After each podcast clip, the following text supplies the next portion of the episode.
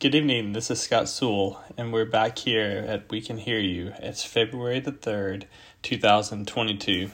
Sorry, I've kind of been gone for a week, I guess. Kind of got crazy, wasn't sure what to talk about, had a lot going on, juggling some things, but I wanted to make sure and get back on here tonight. Just thankful to be here. And uh, tonight brings back a lot of thoughts as tomorrow our oldest will turn 11. And we are reminiscing past few days of 11 years ago and where we were uh, in a foreign country in North Africa, an hour and a half from where we he was born, and we made a trip and made a trip back, and then we clear that he was coming. So the night before, we took our time and we drove up, packed all of our things. We arrived and got settled in, and we were there to wait. Uh, tomorrow, which will be February the 4th, when it was also a Friday back in 2011 when he was born. We, uh, the couscous is common for lunch on Friday. That's their big meal. Uh, so they brought a big tray of couscous in, and I got to enjoy this. Unfortunately, my wife did not. Um, my son last night was like, You did not eat that in front of her. And we were like, Well, it would be rude not to. But uh, he was kind of appalled by the fact that I did. But uh, it's a memory that we continue to laugh at to this day.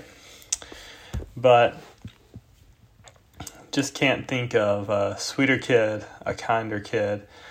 Uh, look at both of the boys, just can't imagine anyone different and anyone bringing more joy. Uh, the, the things they think of, the things they talk about, the level of deepness and love that they have for others is just kind of amazing. It's amazing to watch. Um, I learned so much from them already at 11. And so tomorrow is kind of an exciting day. Really looking forward to uh, the opportunity to go to kind of a little conference on building emotional resilience put on by the university that I teach adjunct at. And reached out to the presenter today and asked, and she agreed. So those no worries at all. So my 11 year old is going to attend with me, and uh, I think it's just going to be exciting to watch him hear, listen, and also to hear and talk with him afterwards about what he takes away from that what did he get out of it that's different than what I got out of it? Or what does it look through like through his eyes? And it's such a exciting thing and I'm really glad I just get to spend the day with him. But as I look back on his life and our path and all the different transitions that we've taken, I was reminded of Psalm 139 5, which is a verse that I love. It says, You hem me in behind and before, and lay your hand upon me.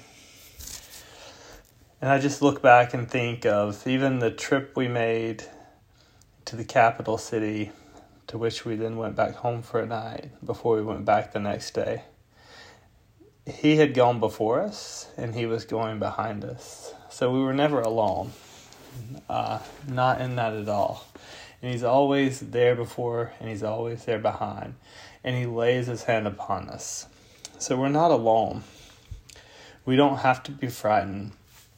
Last night we were studying Psalm 16 and thought, You're there in the night when my thoughts trouble me, is what one translation says. And I think we don't have to let our thoughts trouble us. We don't have to give in to that. Now, don't get me wrong, we all carry it with us. It's with us each and every day. But we don't have to give the power of our lives over to our worries. We have a greater power that we can rely on. And so, just want to encourage you with that tonight. Sorry for a little bit of the rambling, reminiscing about my son, but hopefully, if all goes well, I would love to be able to report with him tomorrow and let you hear from him what he thinks about and what he got out of the commercial or the conference on emotional resilience. And hopefully, you know, I think there's a lot we all can learn. But I won't keep you anymore tonight. Uh, but thanks for listening. Thanks for joining. And we'll be back here again with you soon. Have a great night.